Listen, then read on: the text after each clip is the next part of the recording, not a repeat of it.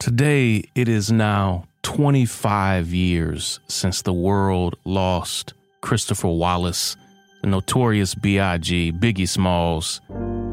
It's shocking that it's been 25 years. It shows my age, and and there's a part of me that says, "Wow, so much has happened in 25 years," and there's another part of me that says, "Wow, I can't believe how much." That time has just flown by. I want to talk about how much I love Biggie, loved him growing up, still listen to him as if he's a new artist. And uh, I'm one of those old heads that still listens to the music I, I grew up on. And just talk about the magnitude of the tragedy of losing this brilliant brother, this poet, this artist who not only embodied hip hop, but embodied America in so many ways. He was just 24 years old. Let me unpack and explain it. Good to be with you. This is Shaun King, and you are listening to The, the, the Breakdown. The, the, the, the Breakdown. The, the, the Breakdown.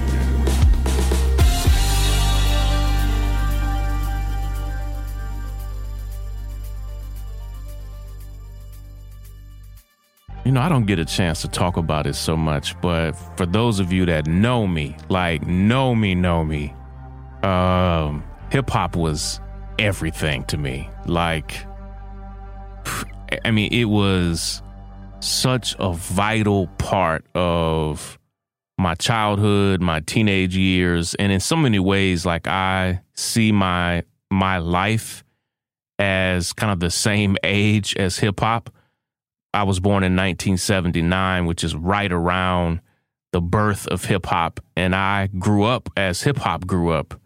And I remember when I first heard Biggie, uh, I first heard him do a guest vocal, and it was kind of hard. Like it was, and I was into, I was into hardcore New York hip hop, and it was a, you know, kind of a hard, serious verse.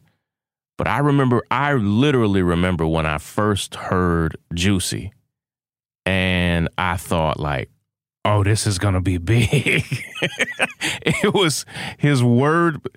One, it was so well produced, and uh, his his first album, Ready to Die, was just brilliant to me. One of the five best hip hop albums ever. And uh, one of the, my five favorite. We can. I have to think about the best, but I love it to this day, and uh, it's been thrilling for me as somebody who listened to this music as a teenage boy in Kentucky. It's been thrilling to me to be able to get to know somebody like Easy Mo Bee who helped produce it, even Diddy, and and others who were involved in the project. But I remember when I first heard Juicy, and I remember when I first saw the video. And some of you that are much younger, even if you're even if you're in your 20s or even early 30s, you may not fully understand the value of a hip hop video, like the value of a music video in general. And that video in that song, when I saw it, when I saw him, when I heard it, I just knew I was like, oh, this is gonna be big. I it just had it. And every now and then in the world, you see somebody or you see something and you just know like, oh, they've got it. Uh like for me right now, I'm a huge NBA fan. Ja Morant, he has it. He's got it. He's 21 years old. He they could win a championship. They got the second best record in the league, but if you watch him play, every game there's a moment like you're like, "Oh my god, did he just do that?" And I remember first seeing and hearing Biggie and just thinking like, "Oh, there's never been anybody like this before." He was literally doing there are college courses taught on the new rhyme patterns he introduced, the the the way he changed the flow, the cadence, uh, the creativity, the wittiness. Uh, I saw a study on words that in hip words in hip hop that were first used by Biggie, like words that had never been used in hip hop before, and um, just brilliant, just a brilliant guy. And uh, you know, there's a I love actually the documentary on Biggie that's on Netflix, and um, he had a musical background. He had a Caribbean background and spent time in in Jamaica, going back home where his family was from, and all of those. He had a a classical music training background, and all of these things kind of. Eh, yet he had the hard, the the core hip hop skills as an MC, but he had a very different upbringing than 99% of Brooklyn rappers. And the documentary really breaks that down. And so he was just so different and so special. And it breaks my heart that he has now been gone from us longer than he was alive. I had to Google to remind myself he was 24 years old when he was killed. 24.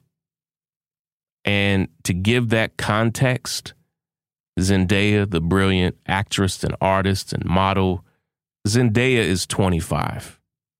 Biggie was younger than Zendaya when he was killed. Biggie and Tupac both, they were damn near kids. Like, I'm 42. And, you know, that he was 24 when he died my oldest children are almost that age. And, and while they're young adults, yes, I mean, like 24 is nothing. And to me, um, Biggie would be, he would be so, right now, just guessing, his actual gifts and talents were so timeless and so real that he would still be, to me, the biggest or among the biggest rappers and artists in the world. Like, I think he'd have 100 million followers on social media. Uh, I think he would already own multiple other businesses.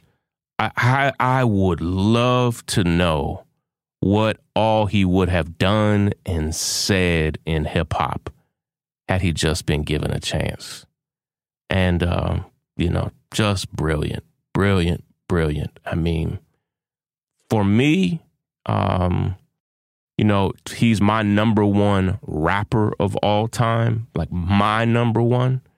Um, and that's hard to say because other rappers had, you know, have had 10 albums and, you know, have had 25 years, 30 years even to be able to have a whole career. But wow, his gifts, like I see Biggie as Basquiat, you know, a prodigy, uh, a, a shooting star. And it's just still to me so old and so tired that we've lost so many brilliant people in hip hop to gun violence.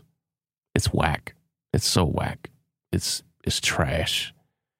That we didn't get a chance to see him be a father into old age, a husband into old age, that we didn't get to see him and hear him, you know, give his thoughts musically on so many things in the world that we didn't we didn't get to see what he would have eventually done with his wealth and influence that all of that was just stolen from us and stolen from his his beautiful family.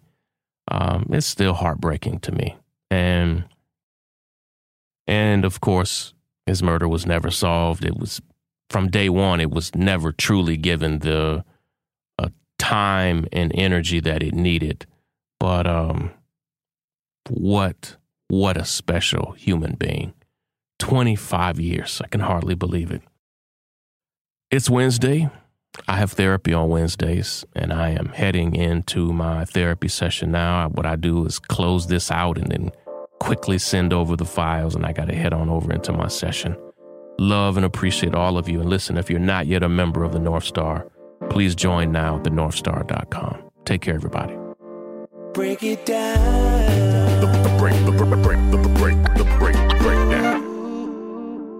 I'm Tiffany Hawkins, I'm Alan Boomer. and we are the Momentum Advisors. Every single week, we talk about wealth management, personal finance, and entrepreneurship. We are financial advisors by day, we're entrepreneurs by night. We're building wealth for ourselves, and we want to make sure that you understand how to build wealth in your own family. Tune in for shows like Is Your Money Racist, Retirement Savings, Investment 101. We literally run the gamut on all the things that you need to know about financial wealth, creating a legacy for your family, and really just wealth creation as a whole. What we find is that these conversations are happening, but they're not happening as much as they need to in diverse communities. And so we're bringing a new voice, a new amount of energy, and we want you to tune in. So we bring the tips, we bring the strategy, and we always bring the good news. So make sure you tune in every week to the Momentum Advisors. There's something for everyone. Momentum